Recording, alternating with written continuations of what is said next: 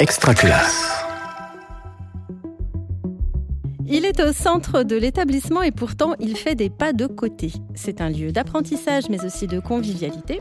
Il existe depuis plus de 40 ans et il reste toujours innovant. Régis, est-ce que ça pourrait être une bonne définition de notre sujet d'aujourd'hui? Mais totalement Hélène, hein. bien vu, bien vu. Effectivement, à travers tes mots, les auditeurs auront compris que cet épisode est consacré au, au CDI, le Centre de documentation et d'information, et à ses métamorphoses. Alors pour certains, ça peut paraître galvaudé de parler d'un véritable laboratoire de l'innovation, et pourtant il s'y passe des choses passionnantes. Et nous allons notamment nous intéresser à la manière dont les professeurs documentalistes peuvent repenser les espaces et au travers d'eux les usages et leurs missions. Avec nous deux invités, deux profs doc, comme on dit, vous nous excuserez j'espère cette familiarité, qui vont nous parler de leur CDI et de leur démarche pour en faire un environnement où les élèves expriment au mieux tout leur potentiel. Et nous aurons aussi quelques archives sonores qui nous rappelleront qu'en éducation, tout est un éternel recommencement. Véronique Gardère, bonjour. Bonjour. Vous êtes professeure documentaliste au lycée Jacques Ruffier à Limoux, dans l'Aude. Vous êtes également coordinatrice de l'ouvrage Le Design Thinking au CDI des expériences pour repenser les espaces scolaires, dans lequel vous relatez l'expérimentation menée dans votre établissement dans plusieurs établissements, parce qu'en fait, on était plusieurs à écrire et à tester cette méthode. Hélène Mulot, bonjour. Bonjour. Alors, vous êtes professeur documentaliste au collège Saint-Jean dans le Tarn et vous êtes formatrice donc dans l'Académie de Toulouse. Vous êtes également la co-autrice de l'ouvrage À l'école du partage qui traite des communs dans l'enseignement, c'est ça? C'est ça, avec Marion Carbier. Pour commencer, nous vous proposons un retour aux sources nous sommes en 1975 au collège de Marly-le-Roi. C'est un extrait d'un reportage dans le premier CDI de France. Il est appelé euh, alors le CAD, le Centre d'autodocumentation. Donc on voit bien que dans son appellation même, c'est un projet qui met l'accent sur l'autonomie des élèves. Petite visite guidée des lieux. Le CAD, c'est un hexagone de 20 mètres de côté. Nous sommes actuellement ici, dans ce, ce hall central qui euh, est desservi par les différentes entrées. Ce qui fait que quel que soit l'accès choisi par l'élève, il passe devant le fichier. Ce fichier va le renvoyer à des documents. Des documents, s'ils sont imprimés, qui sont stockés ici, dans la grande salle de lecture. Tout ce qui est document papier est ici. Si le fichier renvoie l'élève à un document non imprimé, enfin à d'autres médias, il trouvera ces documents ici dans le stockage audiovisuel. L'élève se sert, puisque les documents sont en libre service, en, multimédia, en, imprimé, et va aller travailler dans une des pièces qui sont offertes dans le CAD. Ma soeur a dit que euh, le CAD, c'est bien. C'est l'autodiscipline. C'est l'autodiscipline. Oui, c'est l'autodiscipline. Et ce qui est bien, c'est que les professeurs voient ce qu'on fait vraiment individuellement. Voilà, donc euh, on entend euh, l'autodiscipline, l'autonomie. Euh, c'est des choses qu'on pourrait reprendre peut-être à notre compte aujourd'hui. Véronique, peut-être le, CDI aujourd'hui, qu'est-ce que qu'est-ce que ça serait après toutes ces évolutions successives en, plus de 40 ans Qu'est-ce que comment vous le définiriez aujourd'hui? Comme un lieu indéfinissable. Déjà le le mot centre euh, est un peu remis en cause puisque on, a du mal à centraliser. Le mot documentation lui-même n'est peut-être pas le bon mot. Et le mot information euh, ne me satisfait pas complètement. Donc le mot CDI lui-même me semble euh, dépassé peut-être. Par contre, on peut s'amuser à demander aux élèves si le C, c'est pas curiosité, capacité, collaboration, créativité, si le D, c'est pas plein d'autres choses, mais peut-être plus centre de documentation et d'information. C'est un lieu où l'on va quand on n'a pas cours, mais c'est un lieu où l'on va quand on a cours. C'est un lieu où on ne trouve pas forcément de prof, mais c'est un lieu qui est animé par un prof. C'est un lieu où on travaille avec les autres, mais où on peut travailler seul. C'est un lieu où on n'a pas de programme, mais où on peut créer le sien. C'est un lieu où on peut faire ses devoirs euh, ou, au contraire, jouer du piano. C'est très difficile, très difficile de le, définir, ça s'apparente peut-être au tiers-lieu, ce troisième lieu qui n'est ni chez soi, ni le lieu professionnel. Euh, voilà, c'est peut-être euh, la définition la plus proche aujourd'hui. Dans les mots-clés, dans les valeurs que vous donnez, Véronique, on, reconnaît ces fameuses compétences du 21e siècle. Et vous parlez également de tiers-lieu, donc j'ai l'impression que tout cet écosystème euh, se tient. toutes les deux, Véronique et, pour le coup peut-être Hélène, comment est venue cette décision de, bah, de transformer justement, de, de, de, de, de, changer l'architecture de, de, de, des CDI autour de vous, de vos CDI Quelles questions vous vous êtes initialement posées pour entrer dans ces problématiques En tout cas, moi, je ne l'ai pas euh, décrété a priori. Je ne me suis pas dit du jour au lendemain, tiens, il faut que je change. C'est plutôt l'arrivée du numérique qui est venu bouleverser euh, mes pratiques, nos pratiques, les pratiques de la profession. Et euh, de se retrouver euh, à parler de coopération à travers Wikipédia par exemple, en parlant du numérique et en se disant mais en fait j'en ai jamais parlé avant aux élèves de manière aussi poussée et de manière aussi vivante. Euh, hors du numérique et du coup de se dire ben, comment je peux aussi leur faire toucher du doigt euh, cette idée de coopération et la, vivre euh, au quotidien à travers le corps, le corps, la tête, dans l'espace du CDI. Et, du coup, c'est parti, c'est plutôt parti de, de, ça en fait. Véronique, il y avait aussi des, des interrogations par rapport à, à, la façon dont le, le CDI fonctionnait, qu'il fréquentait, qu'il ne le fréquentait pas? Alors moi, je suis moins partie de, de, réflexion professionnelle et de nouveaux outils euh, dans ma profession et plus partie de nouvelles manières de travailler des élèves. Ça rejoint ce que dit Hélène, parce que l'arrivée du numérique, bien sûr, y est pour beaucoup, mais c'est plutôt l'évolution de leur pratique qui m'a interrogée sur la création du CDI qui avait été fait par des adultes pour des élèves et il me semblait peut-être important maintenant de commencer à travailler euh, pour, enfin, que les élèves fassent eux-mêmes le lieu dans lequel ils allaient travailler, car ils avaient changé leur façon de travailler. D'où le design thinking. Euh, du coup, ça, se rejoint. En fait, je, pense qu'il n'y a pas eu qu'une question. Il y, a, eu aussi ce que vient d'évoquer Véronique et, euh, une autre observation qui m'a guidée, c'est de me dire comment se fait-il que tous les élèves ne viennent pas au CDI on attire toujours euh, un petit peu le même type de public, des élèves ben, qui viennent travailler, qui viennent lire, puisque c'était à peu près les deux seules propositions qui étaient possibles au CDI. Et du coup, de se dire, ben oui, par définition, puisque je propose de travailler et de lire, je vais attirer ben, les travailleurs et les lecteurs. Et les autres, ils vont pas, ils vont pas franchir la porte du CDI. À tel point qu'un jour, un élève me, en tout début d'année euh, est rentré et, je le voyais euh, très craintif. Et en fait, il a verbalisé qu'il avait peur des livres. Et là, ça a été pour moi un déclic en fait de me dire, ben oui, en fait, euh, les élèves qui n'ont jamais franchi les les murs et la porte d'une médiathèque, d'un musée, en fait, ils découvrent un univers en arrivant au collège et, de se dire ben, qu'est-ce qu'on peut proposer pour ces élèves-là qui sont pas acquis à une culture scolaire, à une culture euh, tout court euh, euh, du, livre, qu'est-ce qu'on peut proposer pour qu'ils puissent venir? Dans, ce que vous dites toutes les deux, Véronique et Hélène, on, on, sent un espèce de continuum entre ces espaces classiques qui répondraient plus forcément aux besoins et aux besoins des élèves notamment évidemment, et des espaces plus conviviaux, voire ludiques. Et on peut se demander est-ce que c'est est-ce que c'est le rôle du CDI d'aller jusque-là, d'après, d'après vous deux, dans ce que vous avez pu voir et pratiquer? Peut-être euh, Véronique pour commencer?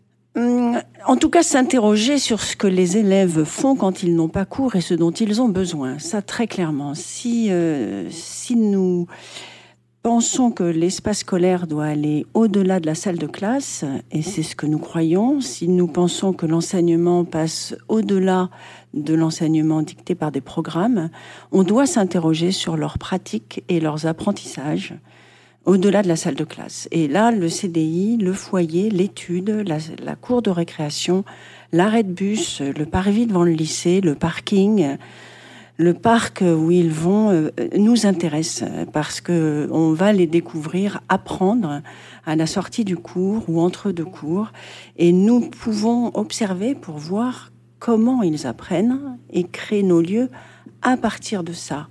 Au lieu, comme le disait très bien Hélène, de faire une proposition, euh, de faire une offre. Moi, je me suis plus intéressée à la demande. Sans, rentrer dans une logique de marché du tout. Mais euh, c'est, ça a changé beaucoup ma façon de faire. J'étais enseignante de discipline avant. Et donc, j'étais beaucoup plus portée sur l'apprentissage que je devais mener, les savoirs qu'il était important que je transmette. Mais je me suis retrouvée dans une position tout autre en gérant ce lieu. Si ce lieu est vide, je n'existe plus.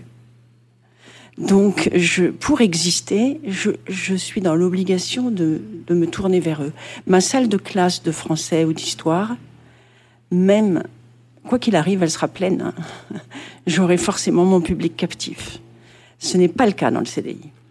Vous avez, vous avez toutes les deux ressenti le besoin donc de voir ce CDI autrement, notamment et fondamentalement la composante spatiale. Hélène, vous, ce que vous appelez euh, le CDI capacitant, euh, Véronique avec la démarche de, de, design thinking, on vous propose d'entrer un peu plus dans chacune de vos démarches, de voir comment elles peuvent euh, inspirer les profs doc qui nous écouteraient, mais aussi largement les autres et tous les usagers de l'établissement, puisque ça concerne pour le coup vraiment tout le monde. Et bah pour le coup, petit insert audio, 30 ans après le CDI de le premier CDI de, de Marly Leroy, on parle de Learning Center ou de 3C pour Centre de culture et de connaissances. Et on retrouve l'idée que la conception du lieu, son aménagement dans, ses différentes composantes spatiales, peut induire des usages et des pratiques pédagogiques renouvelées.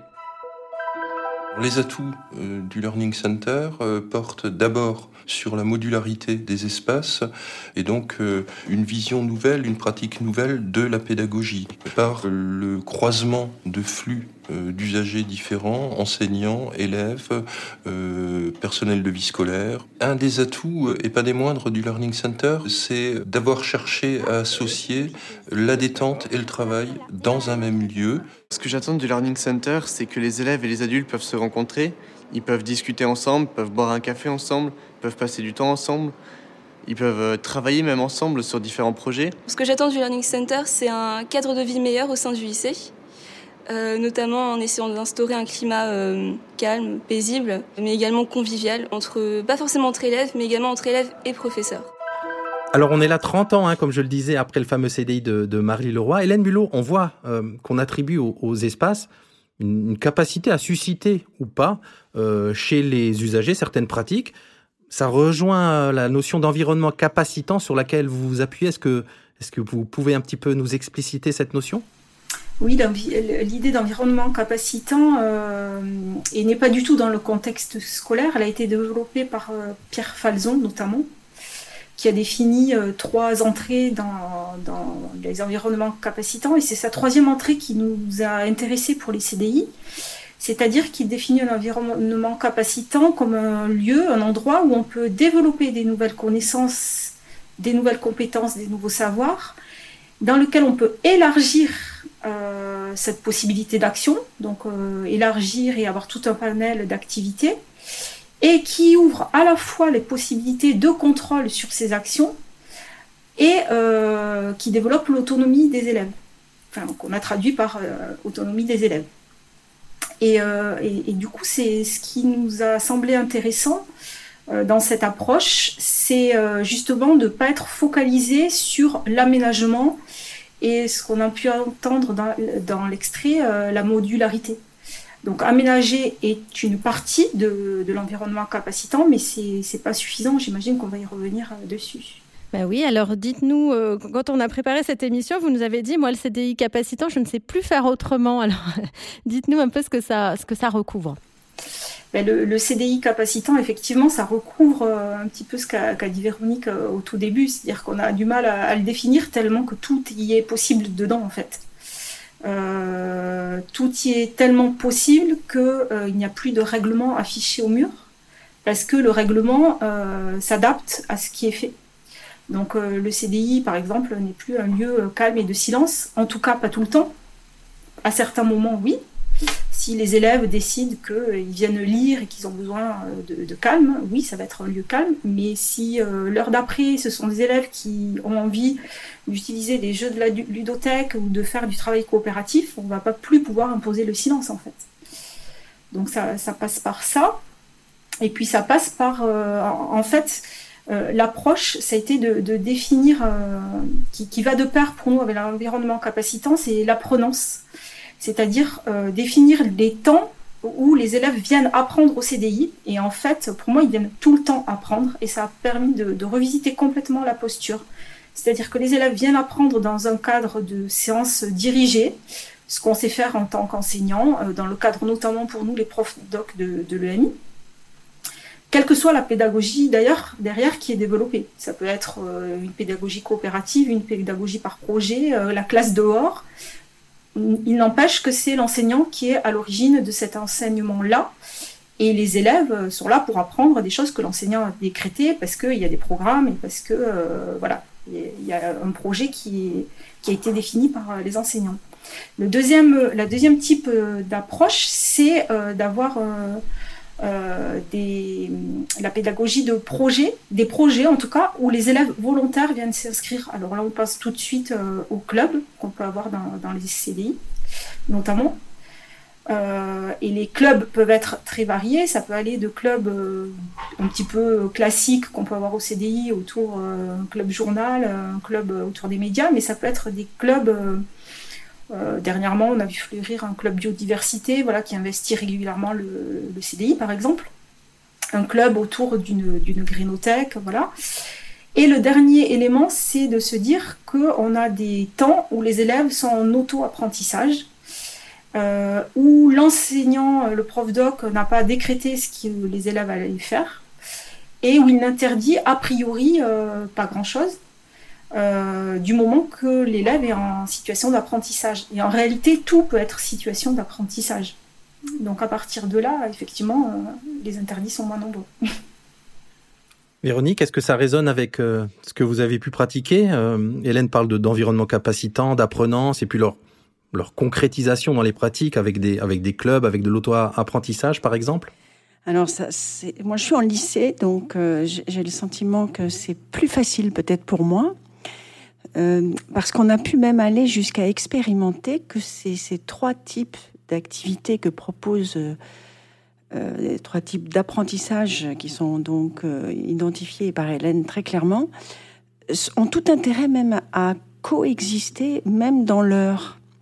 C'est-à-dire que j'ai réalisé, et les lycéens, bon, il faut un CDI relativement grand, mais j'ai l'impression que c'est encore plus facile à faire avec les lycéens parce que de ce fait, euh, ils, s'inspirent les uns les autres. Euh, c'est-à-dire que ceux qui sont en train de travailler euh, tranquillement, de manière très concentrée, vont presque donner envie à ceux qui sont en train de, de faire des jeux d'échecs. Et, ceux qui sont en train de jouer aux échecs vont presque donner envie à ceux qui sont en cours sur la validation des sources, qui se disent, tiens, mais je vais revenir, moi jouer aux échecs la prochaine fois. Donc c'est non seulement multiplier ces moments, c'est là où on rejoint peut-être un peu la modularité de l'espace, c'est rendre possible ces moments en même temps. C'est très à la mode, je crois, le en même temps. et ça permet donc de, de montrer à chacun euh, qu'il est capable de de faire ça alors qu'il n'y aurait pas pensé. On rejoint le capable, le fameux to be able, le able. En fait, il découvre sa capacité dans l'autre. Et lui, il n'est pas venu du tout pour ça. Et il se rend compte que ce lieu propose ça, il peut le faire. Des élèves de terminale le font. Ils sont en seconde, ça leur donne même envie parce que c'est les grands. Euh, et je, pense qu'on est dans une capacité au pluriel, quoi. Je ne sais pas trop comment le, dire. Hélène. Et, on voit bien le, rôle du prof euh, doc qui, euh, qui est tout à fait passionnant là. C'est d'être en capacité d'observer toutes ces activités qui peuvent avoir lieu en simultané et d'aller étayer ces apprentissages qui peuvent se faire. Effectivement, de se dire, ah ben tiens, lui, il regarde telle activité, donc euh, motiver à revenir, motiver à apprendre, euh, susciter aussi les interactions entre élèves, de dire moi je sais pas, euh, je sais pas te répondre, mais tiens regarde là, tu as des élèves plus grands qui savent très bien faire et, du coup se mettre aussi en retrait pour pouvoir aller interpeller sans arrêt les, élèves et les, motiver à, s'apprendre entre eux en fait. Ça, ça rejoint l'idée de classe mutuelle en fait. Vous voulez rebondir, Véronique? Euh, En fait, ce que vient de dire Hélène euh, me, met en évidence deux choses pour moi euh, qui ont été nouvelles avec cette approche. C'est la nécessaire créativité du prof doc, c'est-à-dire qu'il nous faut aller chercher aussi d'autres propositions. Nos élèves ne vont pas pouvoir tout inventer. il faut qu'on mette une machine à coudre, on ne sait jamais, et puis peut-être que ça marche pas.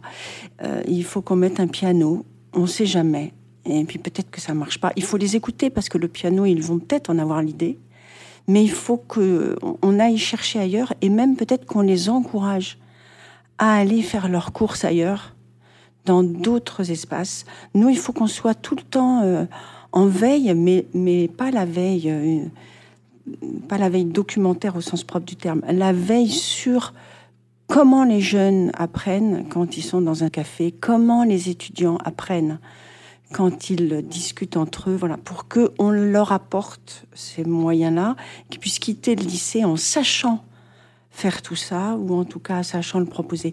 Et la deuxième chose, c'est ce fameux tutorat euh, qui se fait sans nous. Euh, les élèves vont finir par s'approprier le lieu, c'est-à-dire qu'on leur donne les clés vraiment du CDI. Euh, ils vont se rendre compte que tout, est possible. À nous ensuite de mettre le cadre, euh, car tout n'est pas vraiment possible. c'est à nous de définir jusqu'où on va. Mais ils vont arriver en nous disant, ça monte de plantes vertes, ok, ben alors, qui s'en occupe, où on les met, comment on les cultive, comment tu mets de l'engrais, voilà, et, et puis finalement, ben non, parce que en juillet août tout crève. Donc euh, non. Voilà. Mais c'est complètement différent. On rejoint aussi l'idée de règlement de règlement du CDI le seul règlement euh, c'est la loi française euh, et, éventuellement le règlement de l'établissement. Hélène, vous souhaitez réagir aussi. Je, souhaitais surtout compléter, de dire effectivement le, le, rôle du prof doc est là pour mettre à disposition tout un tas de dispositifs favorables à l'acte d'apprendre. Et comme tout, a priori, peut être euh, euh, support d'apprentissage, euh, autant ne rien s'interdire. Et c'est vrai que les, tiers-lieux du, type makerspace et les tiers-lieux type médiathèque sont très inspirants en termes de, possibles. En tout cas, nous, c'est ce qui nous a énormément inspiré. En termes de ressources et en termes aussi de dispositifs. et là, pour moi, le, le, professeur documentaliste a tout intérêt à, réfléchir à comment il accompagne les dispositifs. Parce qu'il ne suffit pas de mettre euh, à disposition une imprimante 3D, un robot ou un jeu pour que ces supports, ces ressources soient utilisées. Donc euh, c'est vrai que accompagner les dispositifs, euh, ben, ben, ça passe par à la fois un travail sur la coopération, ça veut dire quoi coopérer? Ça passe par un travail sur euh, l'attention, euh, ne pas déranger aussi les autres et, le, respect, et ça passe par le développement des compétences psychosociales. Je vous propose de rentrer un peu dans la, démarche centrée sur l'usager qui, a, été développée notamment donc dans, le CDI de Véronique. Mais avant, un petit extrait audio c'est plus proche de nous dans le temps, c'est tout récent, c'est au lycée Bergson à Angers. Euh, les deux enseignants documentalistes ont organisé un hackathon pour repenser leur CDI. Ils le trouvaient pas très satisfaisant. Ils avaient deux lieux distincts avec les élèves du lycée d'un côté, les élèves des classes préparatoires de l'autre, et ils cherchaient euh, ce qu'ils pourraient faire, et donc ils nous parlent de leur démarche. Le principe du hackathon, c'est de réunir un certain nombre de personnes qui doivent réfléchir ensemble pour aboutir à un projet à la fin de la journée. Alors pour les élèves qui ont participé directement au hackathon, euh, leur retour était très positif. Ils ont beaucoup aimé participer à cette journée avec nous.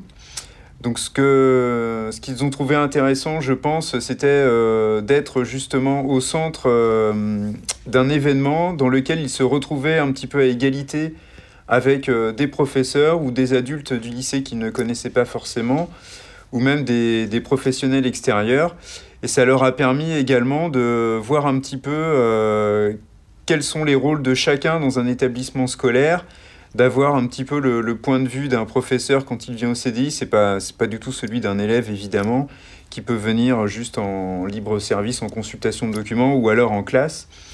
Et également, il a vu aussi euh, peut-être le point de vue des professeurs documentalistes qui, eux, sont chargés de gérer le lieu.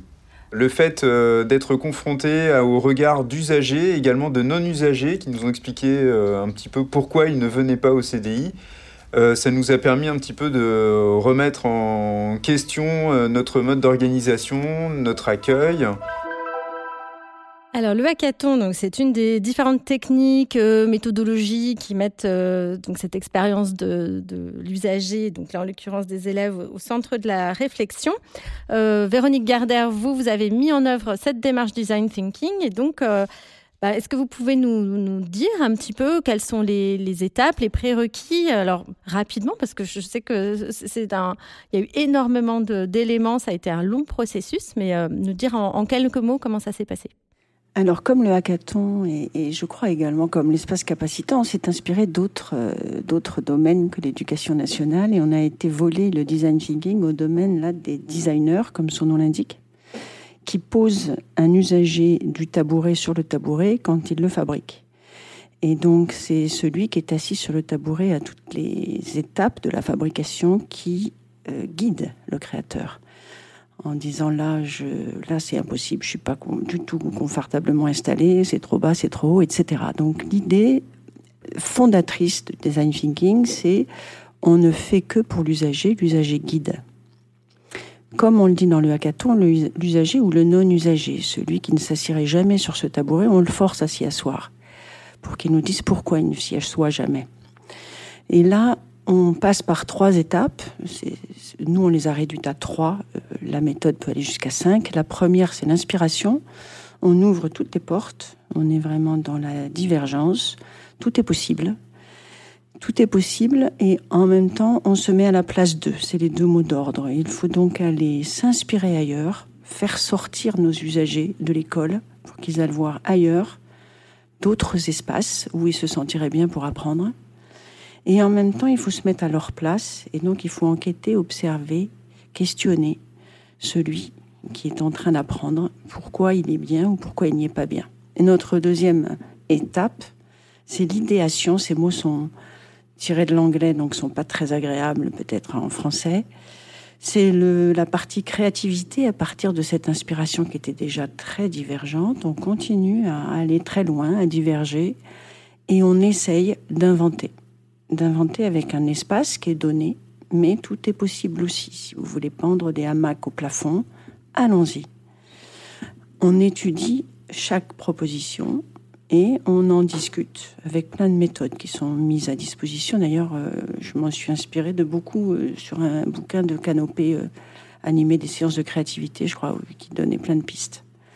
Et la troisième étape, c'est l'implémentation. C'est un mot anglais très moche, mais j'ai bien aimé de garder les trois i, qui est en fait, ça y est, on converge, on va faire ce qui est possible. Et donc, on doit mettre autour de la table toutes les contraintes. Les contraintes de sécurité, les contraintes financières, les contraintes juridiques, les contraintes pédagogiques, les contraintes des missions du documentaliste, les contraintes de l'espace, etc. Et on va donc passer par une phase très difficile de réduire les possibles, mais de rendre lucides les inventions. Le but, c'est d'arriver à faire. Donc, ce n'est pas de dire maintenant que vous avez rêvé, rien n'est possible. L'animateur a ce rôle difficile d'arriver à, ce que le hamac soit possible euh, d'une manière ou d'une autre, ou qu'en tout cas l'élève, avant qu'il ne quitte le lycée, ait vu dans le CDI une de ses idées vivre. Cette technique fonctionne, elle est difficile, et elle nous oblige à arrêter de penser avec cette phrase horrible je crois que c'est bien pour lui. Alors justement, Véronique, ça, nous permet de, rebondir euh, sur une question qui n'est pas si anodine que ça. Euh, ces techniques mettent donc l'usager au centre de la conception de l'espace. C'est-à-dire que l'usager sont les élèves seulement, ce sont les autres profs, euh, les professeurs documentalistes. Qui qui est l'usager au final? Normalement, si j'étais une bonne documentaliste, je devrais vous dire tout le monde, toute la communauté scolaire. Dans la réalité des faits, mon objectif, c'était que le CDI du lycée Ruffier ne soit plus le lieu idéal pour que les profs y travaillent, ce qu'il était devenu. Mon objectif, c'était que les élèves y reviennent que les élèves s'y sentent bien et pas que ceux qui étaient des futurs profs ou des fils de profs. Donc, fallait un petit peu remettre le CDI dans les mains des élèves. Moi, j'ai donc choisi cet usager-là en particulier. par leur travail, on s'est rendu compte finalement qu'on avait besoin des profs autour de la table, qu'on avait besoin des agents autour de la table, qu'on avait besoin des parents autour de la table. Non pas en tant qu'usagers, mais en tant qu'accompagnateurs dans la créativité et également à la toute fin dans l'implémentation.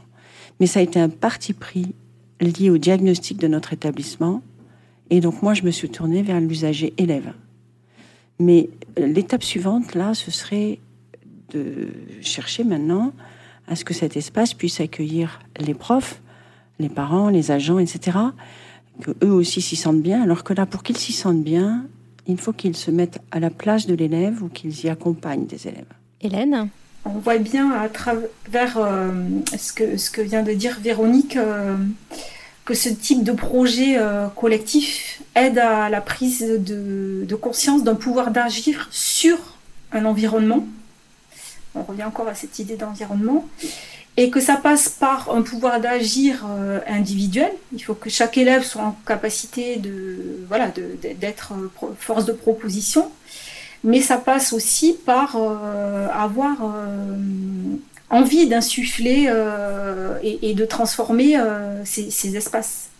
Et pour avoir envie de les transformer, ça, passe par plein de choses, notamment de la motivation, de la curiosité, euh, par un sentiment d'appartenance aussi à une communauté, et par certes répondre à des besoins, et là j'insisterai, euh, si vous me le permettez Véronique, d'insister sur euh, la phase des, des, besoins en fait, qui, qui, est très importante parce que effectivement si parce que j'ai eu le cas si on veut un cheval au milieu du CDI donc certes on va pas pouvoir y répondre immédiatement donc beaucoup de frustration à la fin mais en réalité, euh, ça permet aussi de détricoter quel est le besoin qui se cache derrière cette envie d'avoir un cheval au milieu du CDI. Et en réalité, c'était euh, le besoin de détente, le besoin de bouger. Et on peut tout à fait y répondre de manière euh, très concrète sans avoir besoin de mettre un cheval au milieu du CDI. en fait, cette méthode permet de faire les choses à l'envers. Enfin, d'une autre manière. Traditionnellement, on identifie les besoins par un diagnostic et on cherche à y répondre. Cette méthode permet à l'issue de voir clairement les besoins et de voir clairement les missions du lieu. Ça a obligé les élèves à définir ce qu'était le CDI par rapport à l'étude et par rapport au foyer. Si j'avais commencé par leur dire qu'est-ce que le CDI, j'aurais eu les réponses qu'ils savaient que j'attendais. Là, ils ont ensemble redéfini en disant ça, ça sort du CDI. Ça peut pas marcher au CDI. Il faut le mettre au foyer. Ils ont d'eux-mêmes sorti des choses. Je pensais qu'ils allaient insister pour les mettre au CDI. Les jeux, ils les ont sortis du CDI. D'eux-mêmes. Voilà. Pour eux, certains jeux oui, certains jeux non. C'est dans leurs besoins ils ont, ils ont finalement approché leurs besoins après avoir fait le travail de créativité. C'est très surprenant. Ce n'est pas forcément par la raison, par l'identification raisonnée de nos missions et des besoins qu'ils sont arrivés à l'aménagement de l'espace. On a commencé par l'inverse. Ils ont commencé par dire un cheval. Et ensuite, ils ont dit, ça n'a rien à faire là. Ou, on va faire un cheval, mais ce sera un sofa en forme de cheval pour lire alors que si je leur avais dit quels sont les besoins, je serais revenu à une méthode très traditionnelle, très connue, très scolaire, où je ne sais plus s'ils parlent d'eux-mêmes ou s'ils me, disent ce que j'ai envie d'entendre. Je vous propose qu'on descende de cheval et qu'on, puisqu'on arrive tout doucement euh, à, la fin de la troisième partie de l'émission, pour vous demander à toutes les deux, chacune à votre tour, peut-être d'évoquer un ou deux des effets, des résultats principaux que vous avez pu voir, ressentir euh, autour de, vos projets, en commençant peut-être par Hélène Mulot? Alors, euh, il faut en choisir qu'un, donc évidemment ils sont multiples, mais euh, pour en citer un et, insister là-dessus, c'est en fait la remise en question de ma propre posture. C'est-à-dire que ben, je me demande sans arrêt comment enrichir l'environnement pour qu'il soit toujours plus capacitant et qu'il soit toujours plus inclusif. Au-delà de capacitant, vous avez bien compris que l'enjeu, c'était euh, un fort enjeu d'inclusion et de participation culturelle derrière. C'est euh, réfléchir sans arrêt à euh, qu'est-ce que je propose pour que les élèves entrent en relation et développent toutes les compétences qui, qui sont inhérentes à ça. Comment est-ce qu'ils sont bien dans la réciprocité, c'est-à-dire que c'est pas toujours les mêmes qui sont force de proposition et d'autres qui, qui sont plus euh, spectateurs. C'est un, énorme point d'attention à la manière dont on sont accueillis les, élèves. Et puis c'est euh, un point d'attention, d'attention pardon, sur, la, sur la qualité de la relation qu'on peut avoir euh, avec eux et de manière très symbolique interroger la place du bureau au sein du CDI et, et, de la manière dont on est assis autour de ce bureau. Véronique, sur les effets. En fait, je répondrai exactement la même chose qu'Hélène. Euh, c'est très fatigant ces méthodes parce que c'est très inconfortable parce qu'à peine on les met en place que déjà ils ont d'autres idées, rien n'est stable, rien n'est fini. Euh, et c'est pour ça que attraper par l'espace c'est super, mais c'est très inconfortable parce que notre bureau et notre chaise sont censés changer tout le temps. Ils arrivent toujours avec des nouvelles idées. Une fois qu'ils ont compris comment ça fonctionnait, non seulement on doit leur proposer beaucoup, mais ils nous proposent beaucoup. Et si on garde cette espèce d'ouverture à toutes leurs propositions, euh, nous n'avons plus de bureau. Donc, euh, je voulais compléter euh, sur, sur la fatigue. En fait, a priori, c'est fatigant les premiers temps, mais ensuite, en réalité, c'est beaucoup plus reposant parce que les élèves deviennent très vite autonomes.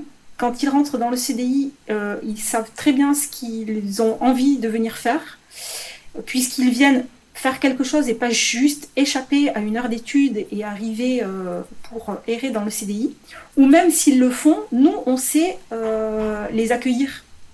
Et du coup, euh, on a une, je trouve que c'est beaucoup moins fatigant pour moi parce que je suis moins en posture de, de, faire la police au sein du CDI en fait. Merci Hélène. Alors, euh, je pense qu'on a entendu beaucoup de, de choses autour de l'inspiration et je vais vous demander une dernière inspiration, chacune très rapidement, quelque chose que vous avez envie de partager avec nous et ça serait euh, par, par, exemple, par, on commence par Véronique. J'ai essayé de me limiter à un livre qui m'a, enfin une étude qui m'a beaucoup inspirée c'est tous les travaux de François Tadei sur la société apprenante. Voilà, c'est encore ma Bible. Très bien, merci.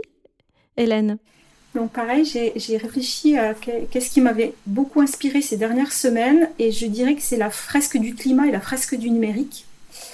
Euh, parce que je pense qu'il y a des énormes enjeux derrière euh, en termes euh, évidemment citoyens et de développement durable mais aussi en termes de manière d'apprendre. C'est-à-dire que le, fond est, important, mais le, et le, la forme aussi, la manière dont se passent ces ateliers, euh, ça a été très inspirant. Donc n'hésitez pas à aller voir les sites.